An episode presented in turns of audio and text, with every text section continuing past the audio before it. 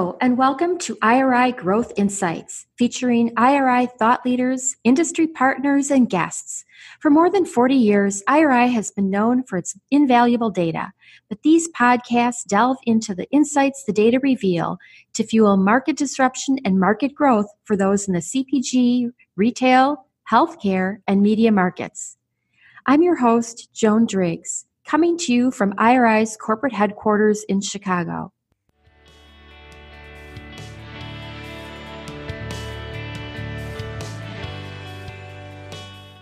Welcome to another episode of IRI Growth Insights, where this episode will be celebrating the successes of new product pacesetters. And today I'm joined again by Larry Levin, Executive Vice President of Market and Shopper Intelligence here at IRI, and with whom I partner on new product pacesetters. Um, this is always a fun treat because it's an, our big annual report that we do together. I know we work together on a lot of things, but this is a widely anticipated report that we do every year. And in fact, this is Larry's 11th year with Pacesetters and mine third. So, hello, Larry. Hello, Joan. Great to uh, be here. And um, it is important to me that we frame this as a partnership because it really is a partnership. And I'm honored to uh, share the byline with you each year. And it's it's a lot of fun. It is hard to believe it's 11 years. And this year I think was probably the most anticipated pace setter that I can remember, and also I actually beam with beam with pride on the fact that so many of our clients celebrated their pace setters this year, and more than I ever remembered. I know we could probably touch a little bit upon that later on as we talk about some of the winners, but I really was taken by the amount of clients who celebrated their own successes you know you you mentioned that this is a partnership larry and you're right. We are supported tremendously by colleagues claudia burgos ryan stredney wendy solomon um, it wouldn't be a beautiful presentation without amy smith so you are absolutely right to call those folks out. And i think that what's interesting about the companies who are celebrating their success and making it to the pace setter list this is not a subjective um, vote that we cast for new product pace setters. These are companies that have earned their way onto this list. Well, I would so, say it's a subjective vote because the consumer voted. Oh.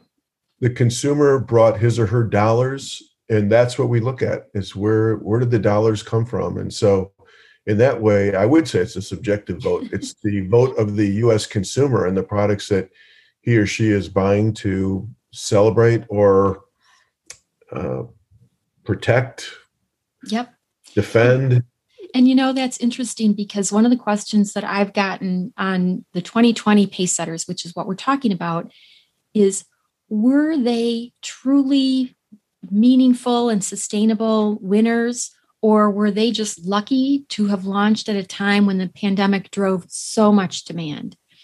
And I happen to think that you have to be, it has to be meaningful and sustainable. And these companies worked very hard to cut through a lot of noise um, to make their way to consumers. Right, I, I agree with you, and and I think a lot of the success of the, the products that were anointed new product pace setters this past year are, are already on second year successful journeys. I think about Bud Light Seltzer, our crowning jewel of this year's pace setters and you know, we know from conversations with ABI about its success. Another one that we know is on a strong continued ramp is Starbucks Creamers. So I think that it's it could be a little bit of the timing of COVID nineteen that drove some successes, but these companies are not sitting back and resting on their laurels. They're thinking about the longer term opportunities and inspirations that help to make these innovations long lasting and not flashes in the pan. So let's set the, the stage a little bit. Everybody knows that the pandemic happened, but why don't you kind of lay it out for us um, in terms of how these pace setters, you know, what we're looking at and what happened between 2019 and 2020? Sure. Well, I think first and foremost, we have to always ground people on how pe- products become new product pace setters, become evaluated for new product pace setters. And it's a methodology that a lot of people find very complex. If you live it day to day, it's not that complex, but think about every product has to hit 30% distribution. We really believe in having a product that's got national legs. If a product is not at 30% distribution, it's just not going to have the mass that are, is necessary in order to become something that will get on our pace setter radar. Now, it's not to say that certain products that are regional and are, you know, at, at high levels of distribution within their region are not important, but we are really looking for national product launches. So we're looking at 30% distribution. When a product hits 30%, we look at the next 13 quad periods. And each product that became a new product pace setter has a commonality that it started effectively in 2019 and ended sometime in 2020. And interestingly, more than 25% of our new product pace setters launched in the fourth quarter of 2019 or the first month of 2020 because our our dates actually straddle into early January for pace setters. So a significant portion of our new product pace setters this year, including our number one on food and beverage and our number one on non-food, actually started in the height of COVID, if you will, because they came to market in early January, but we closed down the country effectively March 13th of 2020. So a number of products, including Downy infusions and Bud Light Seltzer, had to pivot and re- reassess marketing opportunities, particularly products that rely heavily on out of home consumption.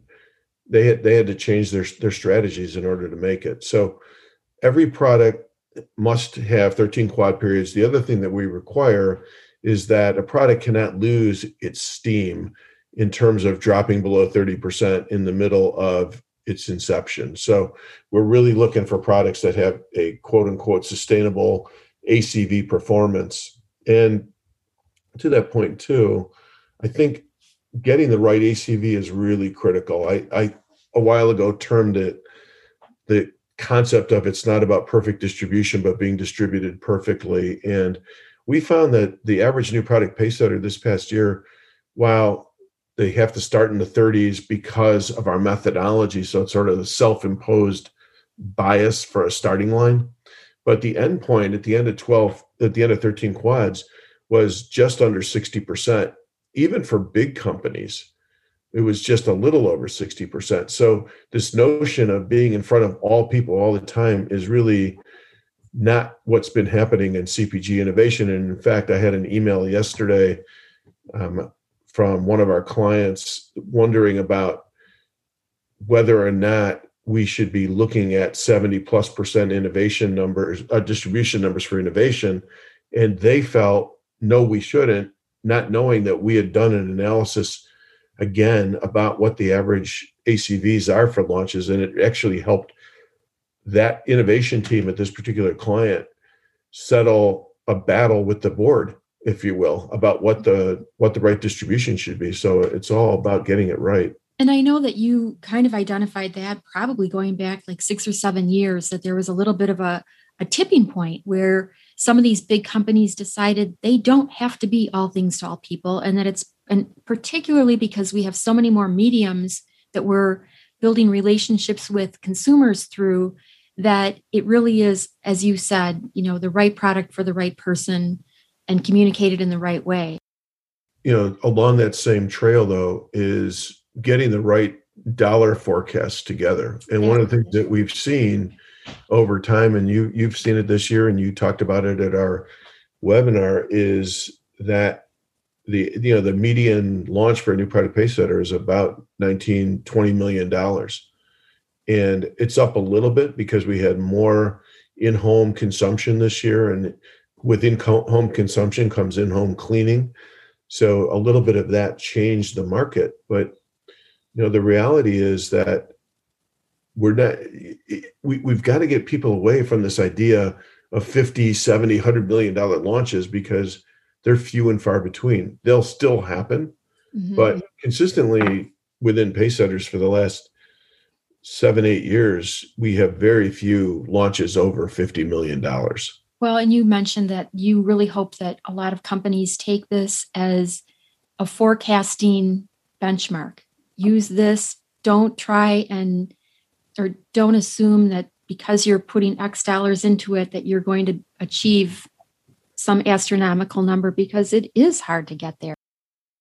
So, one of the things that I wanted to talk about are a lot of the trends that we're tracking at the outset. And what I always find so interesting in speaking with you is because over the years, you've really seen a lot of these trends, you know, wax and wane, and you can pull out examples of products that were launched 10 years ago that support some of these trends. So that's always so fascinating to me. But what you and I discovered is that some of the trends that we've that you and I have been tracking for the past 3 years that I've been here were still very much in play but extremely accelerated because of the pandemic.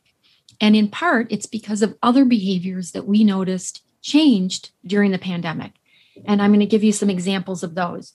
So we are working and working out at home during the pandemic. And even as we come out of the pandemic, people really anticipate that they're still going to be working from home far more than they did pre pandemic.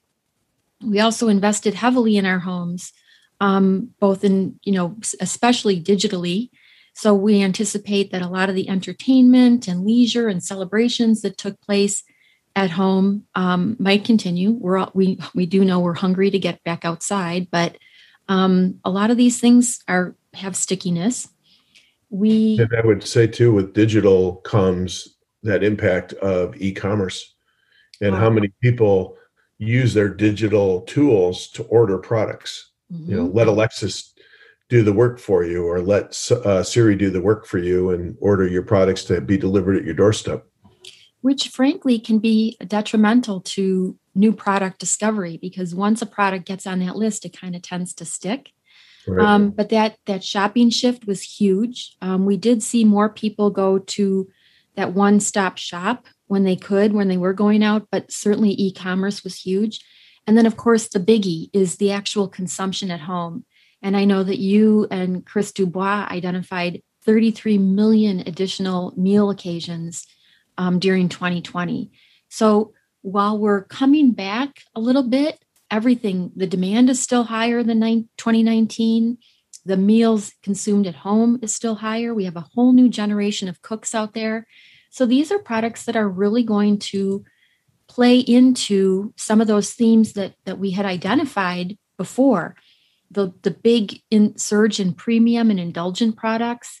Um, convenience is still really big health and wellness, certainly during the pandemic, because everyone wanted to, you know, um, support their wellness as best they could, and sustainability, which we were kind of worried was going to go away as a um, purchase influencer.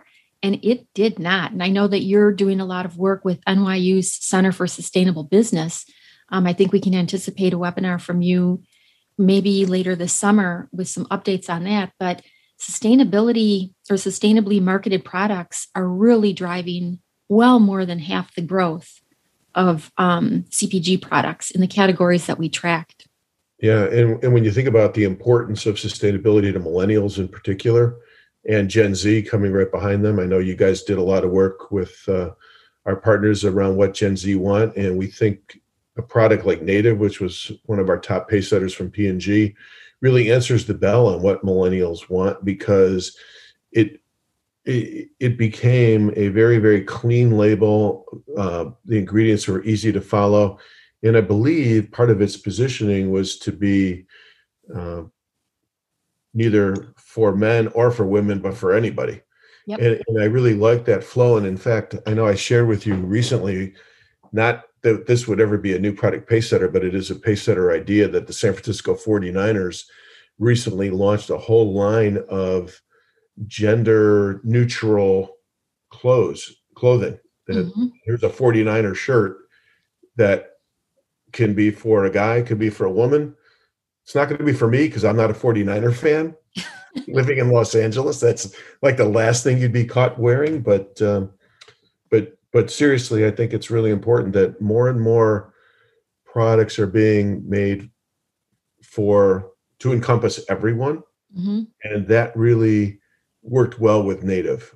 And and it's interesting that i say that because i also say can't be all things to all people but you have to figure out how your product innovation can feel like it is for everybody. And it's um, it's not that it's cherry picking here or cherry picking there.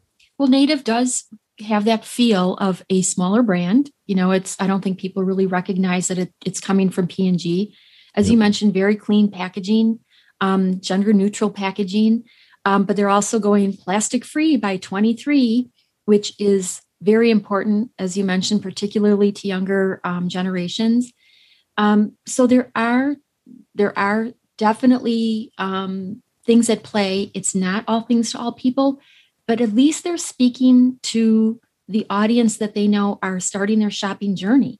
And I think that's important too, is making it easier for consumers to find the product and to align with your product and have the mission of the brand support, you know, the, the shopper's personal beliefs and mission.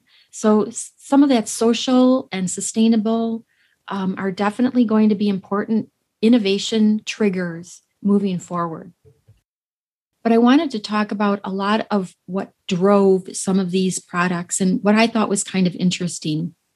So, we talked about a lot of the meals being made in home, but we didn't see convenience go away. And we saw a lot of things like the DiGiorno Stromboli, Stouffer's Bowlfuls. Um, I thought the Smithfield Prime Delicatessen meats was really interesting because for a while, some in store delis were shut down. And then some of the delis were packaging um, luncheon meats and cheeses and stuff just for grab and go. But here, this Smithfield product kind of came in, and people didn't have to worry about that, you know, waiting in line and just kind of grabbing and going, a little bit of a cleaner label. Um, so I thought that was interesting. And it and it also plays into pro quality. You know, mm-hmm. one of the things that you and I and actually Sue Viamari and I discovered years ago was this whole pro do it do it at home. And it works both on the food and beverage side and the non-food side. But really, Smithfield Deli gives you that feel of uh, of what you'd get at the butcher counter. The other thing that I think is really important is the transparency of that packaging. You know you talk about sustainability as an asset being able to see the product through the whole package is really really important. And that smithfield package that in a very transparent uh, meat you know meat case uh, meat pack. So i think that that answers another bell mm-hmm. that's really important to consumers. Yeah and then on the other side of it you know people were doing a lot more scratch cooking baking and stuff at home so there was a lot more mess to clean up and some of the products that I, well, two products that I thought were really interesting, we had two paper towel products in the top 10. We had both the Viva multi surface cloths and the Brawny Tear-A-Square. And that to me, you know, obviously so much more consumption in home, but I thought having two paper towels in the top in the top pace setters was pretty interesting. Yeah, it's definitely been a while that we've had that. The other thing that was really interesting is whether it was by design or not, there wasn't a lot of advertising support behind them.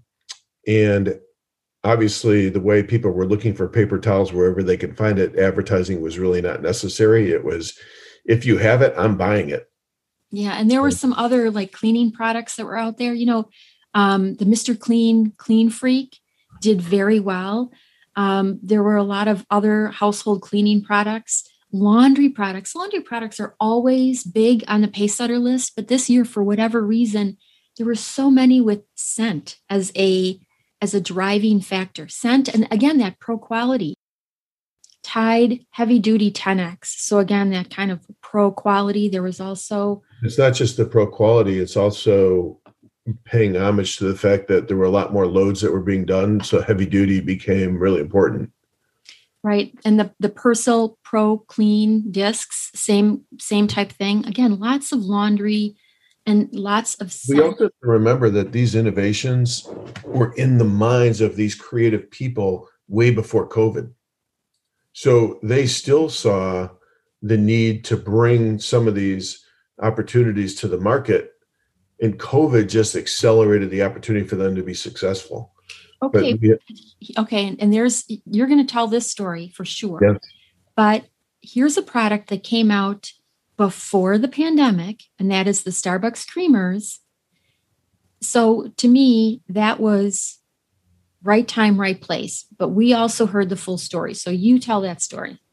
Yeah, not just right time, right place, uh, but just imagine a nine month incubation where one day somebody came into our Nestle beverage and said, Hey, let's develop a Starbucks creamer for our lineup.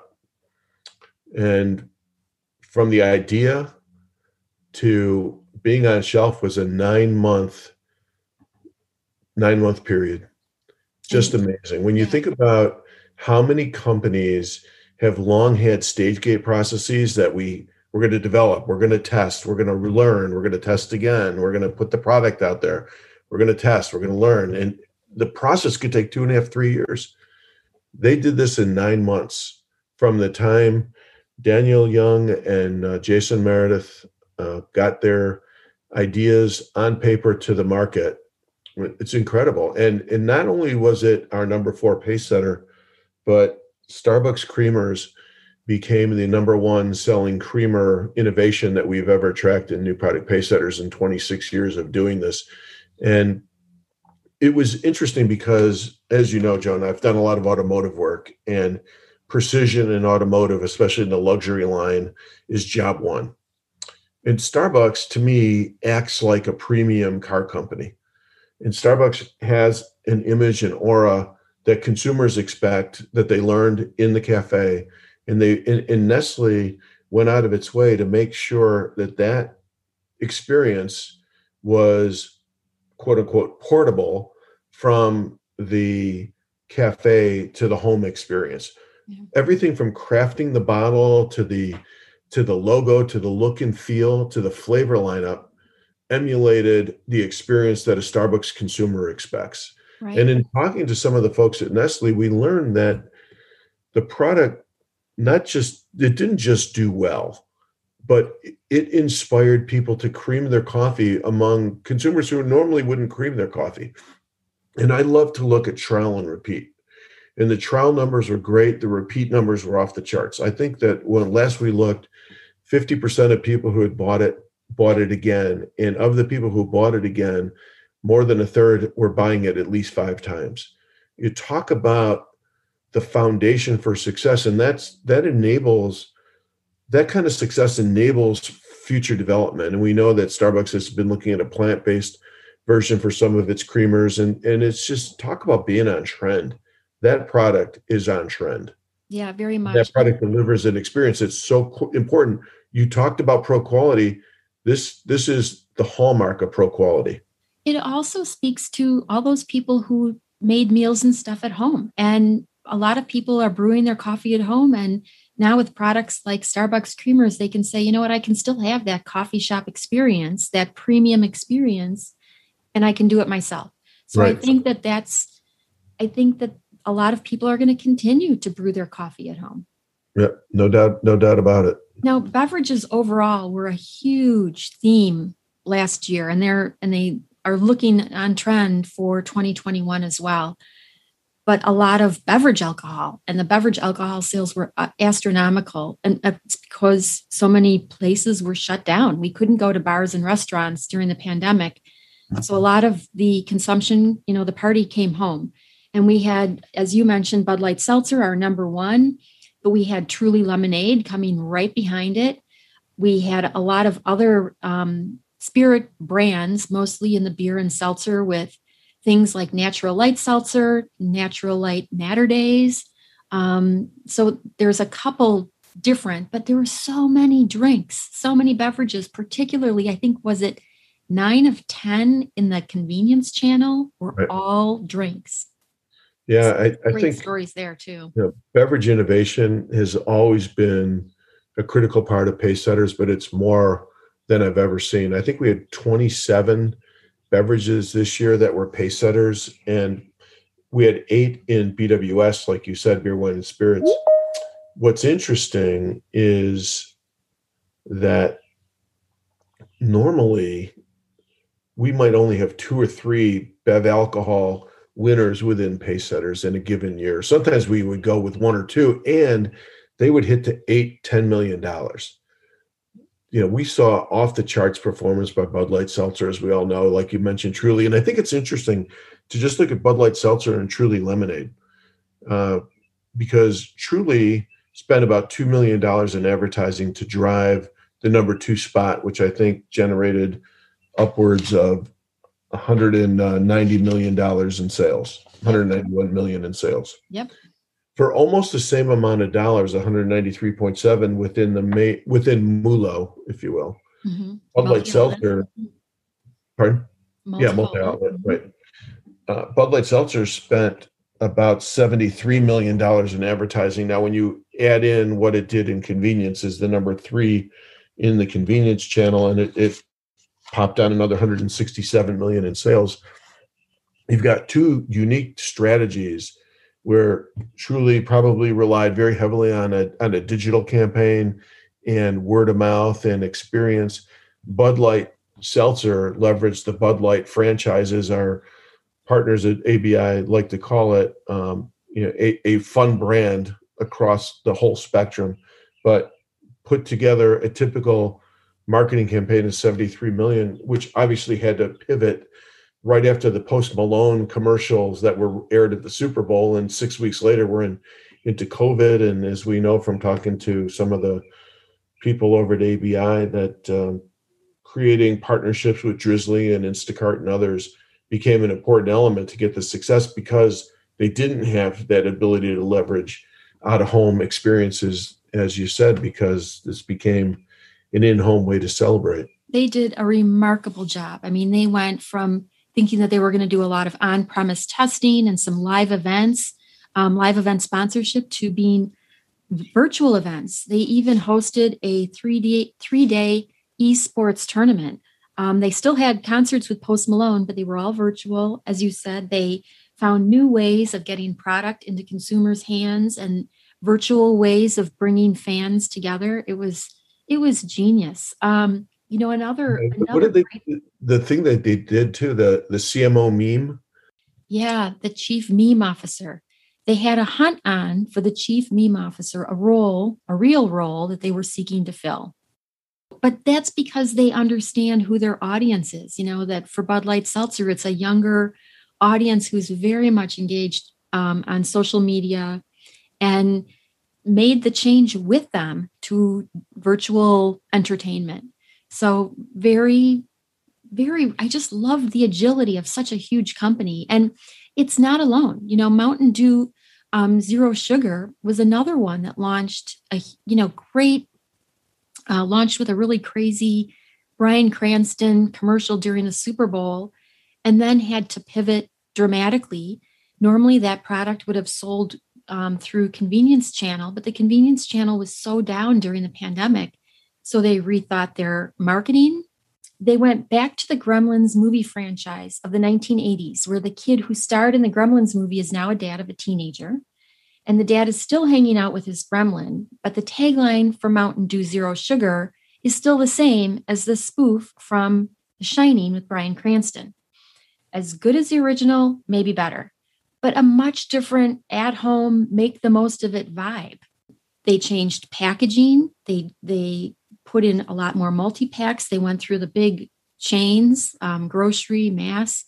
Again, a tremendous tremendous pivot for such a large company, and that's not what they originally planned.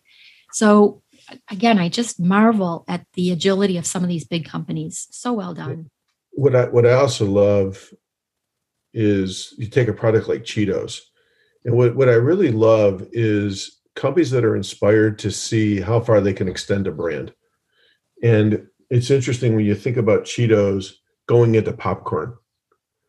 And it, it's just really, really fascinating to see that companies like Frito are willing to take the equity and extend it into new categories. I think about the days where Special K was a regular in our new product pace setters because Kellogg was able to extend that brand as far as people to allow it. And I think at some point we probably had 10 out of 13 categories with Special K as, is a is a leader.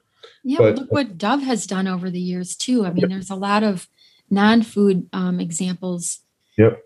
You know, too. So I think that that adjacency, looking to adjacencies, is a great place to go um, for innovation. You know, before we kind of uh, start to wrap up, there's another area that I really wanted to talk about because I wonder how it's going to do in the coming year. And that was that we had a lot of ice creams and frozen treats. And I know you've got a couple stories there, but there were eight um, frozen treats in new product pace setters this year, which again, we were we were a down bunch, and there's nothing like a you know a little pint of ice cream or something that for a pick me up. But what do you think? Do you think that that's sustainable? I think that every year we have a couple of frozen novelties. This year, Rebel ice cream I think led the led the pack. It is our number five pace setter. Uh, but as you said, we had about eight. I think the momentum is melting. I think a lot of the excitement we had around ice cream, as you said, was really driven by the pandemic, and we were home more, and that was just part of the 31 meal, 31 million meal occasions that Chris and I talked about at uh, at another conference recently. But I think what is important is indulgence that's on trend, and you take a product like Rebel, and and Rebel played the whole keto diet. And I know my dear friend and partner Sally Lyons Wyatt talks regularly about the impact of how America eats, and the keto diet is a big part of what Sally talks about. But here we had another pace setter that amassed over $90 million. And it's the first one that ever used a Kickstarter campaign to get going. You talk about a groundswell. And oftentimes we think innovation only happens in the boardroom, but I've been saying for a long time, you've been saying for a long time, innovation can happen in the basement, it can happen in the boardroom. Two years ago, our pace setters had three come out of Shark Tank. Now we've got one coming out of a Kickstarter campaign. Innovations for everyone. And I think one of the things that plays on that is the fact that, again, about half of our new product innovations came from small to extra small companies.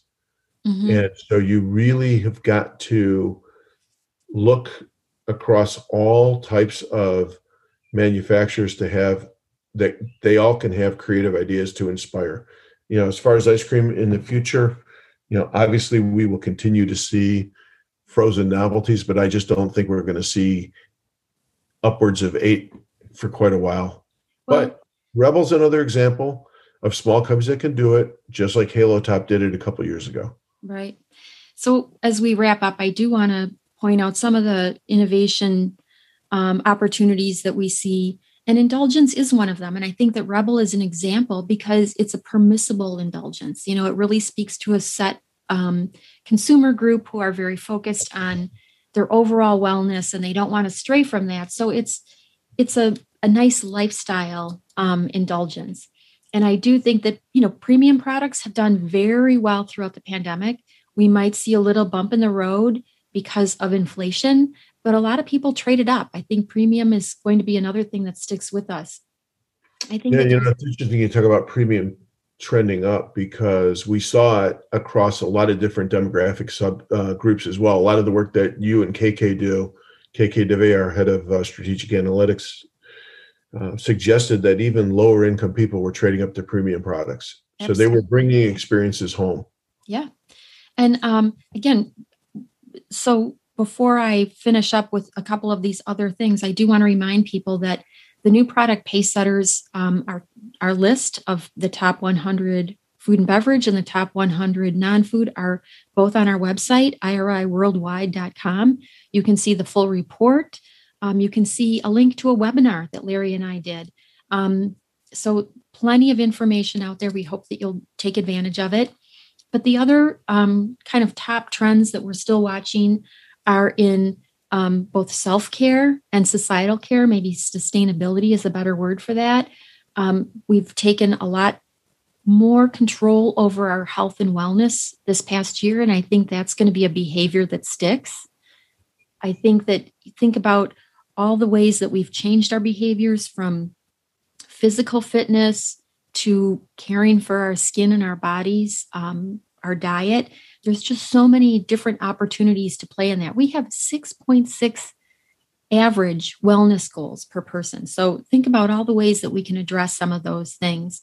Certainly, sustainable sustainability, um, renewable, refillable packaging. I think that water, Larry, I think water conservation is going to become more important as a marketing strategy and maybe kind of tied in with the end product where the consumer is the one adding the water. Um, I think that's you know, interesting. Interesting you talk about that because I think it's an important area, but it's also going to take some digital education, I think, for the company to tell the people how to make the optimum product. Because what I would be disappointed in is if I've got to bring, if I have to add my own water, but all of a sudden the product's not meeting my expectations, maybe because I didn't add enough water, I added too much water. I think it's going to take a little bit of education on the part of the manufacturers to help me make the optimal product. Because if I've got to add my own water, I, you know, I, I want to make sure the product doesn't disappoint only because I didn't do something wrong. Right. But I think that there have been a lot, particularly with self care products. You know, think about all the the teeth whitening and the the skin care. You know, that takes a little bit of education too. And if it's yeah. important to you and if it supports some of those sustainability initiatives that people are trying to do, um, I think it'll work. Think about it. Think about how much waste we're now aware of that we're generating because we've all been at home you know, everybody seems to talk about like, wow, I had no idea how much we're going through. Right. So, um, and last but not least, I don't want to miss out on convenience because convenience that is essential. I do think that at um, retail, retailers will kind of come back with their own solutions, but there's so many ways for brands to play in in terms of convenience. And think about all the new kitchen appliances that we purchased over the past year, things like air fryers and instant pots. What about different products that serve or that go into those? You know, make it easy for consumers, kind of curate for them, um, help them put their meals together. Right. Because so, convenience, as you said, is going to be important as, as more and more people go back to the office. You know, convenience played an important role because I'm making more meals at home, but it's also going to play an important role because when I get home, I don't have as much time to prepare a, a meal like I did during the pandemic.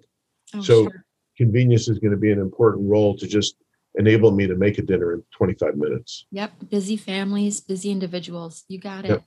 So with that, I want to thank you again. Um, always such a joy and let's do it again soon. Always love doing it, Joan. And uh, have a great day. And I'm sure I will talk to you again in a couple minutes. Bye-bye. Bye. Thank you for listening. Please become a subscriber and let us know what you want to learn more about. We'll serve it up in a future IRI Growth Insights episode.